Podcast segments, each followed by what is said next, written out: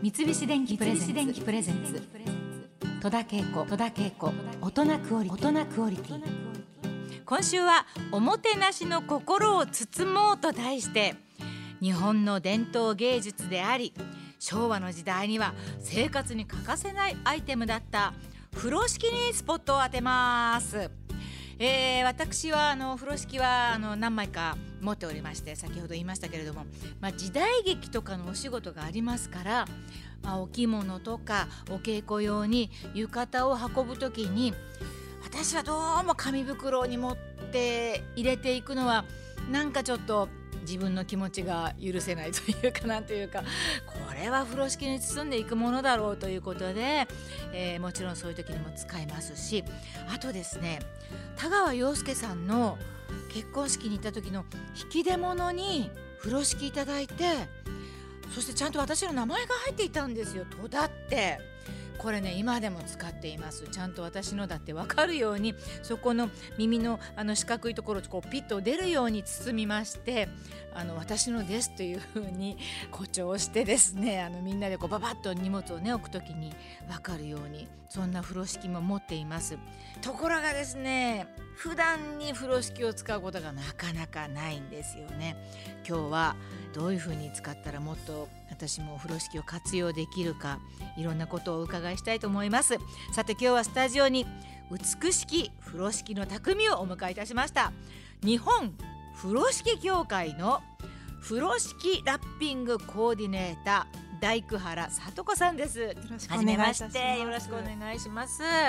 ずい。ぶん若い方ですよ。あの日本風呂敷協会っていうのがまずあるんですね。はい、そうなんです。だんだん使われなくなってきてしまっていますので、うんはい、まず風呂敷の使い方を知っていただくために、はい、風呂敷の包み方の講習会などを行っております。うんうん、あ、そうなんですか。あのー、まず気になるこの風呂敷という名前なんですけども。あのお風呂の風呂に敷くということで、はい、これもともとお風呂で使ってたものと思っていいんでしょうか？そうですね。実は昔は今みたいにお湯を張ったお風呂ではなくて、蒸気風呂蒸し風呂だったそうで、はいはい、はい、でその蒸気を拡散するためにお風呂の床のところにすごく大きな布を敷いていたそうなんですね。そうすることによって蒸気が均等に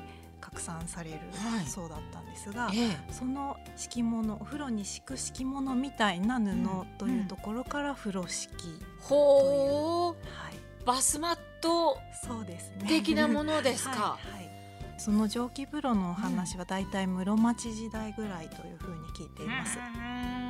あのお風呂でもともと使ってたものが、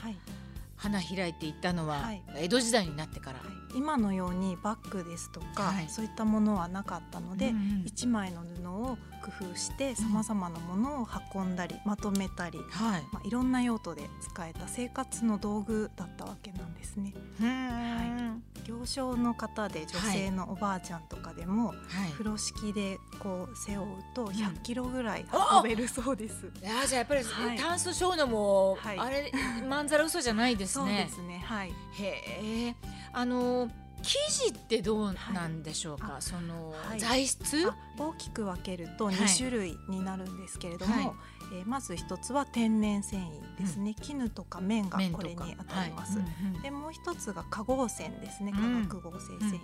今はポリエステルとかレーヨン、ね、そういった素材ですね、うんうん、はい、そういった風呂敷もありますもんね、はいえー、先染めという製法と後染めという製法がありまして、まず先染めというのが、糸の状態で糸色をつけて、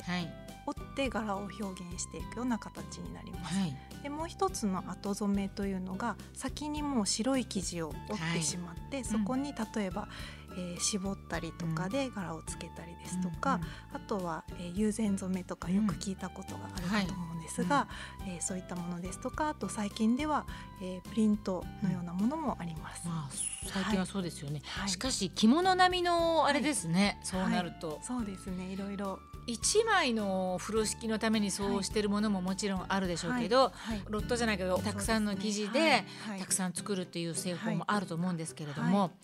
日本どこどこ地方でこれが有名だとかなんとかそんなのもありますか、はい、出雲の方に嫁入り風呂敷というのが。嫁入り風呂敷、はい、出雲。はい、はい、ええ、紺色で染められているものなんですけれども、うん、お嫁入りが決まる前にですね、あの道具としてさまざまな布をあつらえるそうなんですけれども、うん、自分のうちの家紋が入った風呂敷大きいのからまあかけたりいろんな用途で使えるものですね、うん、そういったものを紺色の藍で染めるというものがあります。へはい、嫁入り風呂敷ね、はい、はい。あとはそうですね名古屋の方の絞りですとか。私の,、はい、地元です、はい、名古屋ありますか、はい、そうですか、風呂敷ってとても、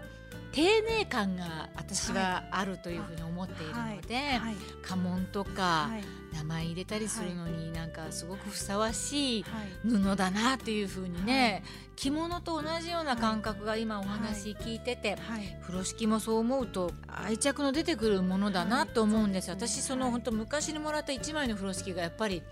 すごく大切で大事にしてるんですよね。あのー風呂敷の定義ってやっぱり一応正方形ですか、どんなに大きくてもちっちゃくても。実は正方形ではないんです。ないんだ、それすごい、今ちょっと初めて聞きました。ずっと正方形だと思ってました、そうですよね。じゃあ長方形なんですね、そうなん正しく言えば、皆さん風呂敷は正方形、私だけかな？そんなの知らなかったの。そうですか唐草模様の風呂敷が押し売りの代名詞といえるデザインとなっていますけどももともとは縁起のいい柄だそうですね。はい、唐草はつる草ですので放っておいてもどんどん勝手に伸びていきますね。すごく繁殖力が強い植物になりますので子孫繁栄とか延命長寿そういった意味合いを持っています。そうい、そうの聞くとなんか面白いですね。はい、うんなるほど。いいこと聞きました。もう率先してそういったものを買いたいなというふうに思いますね。三菱電機プレゼンツ。戸田恵子。戸田恵子。大人クオリティ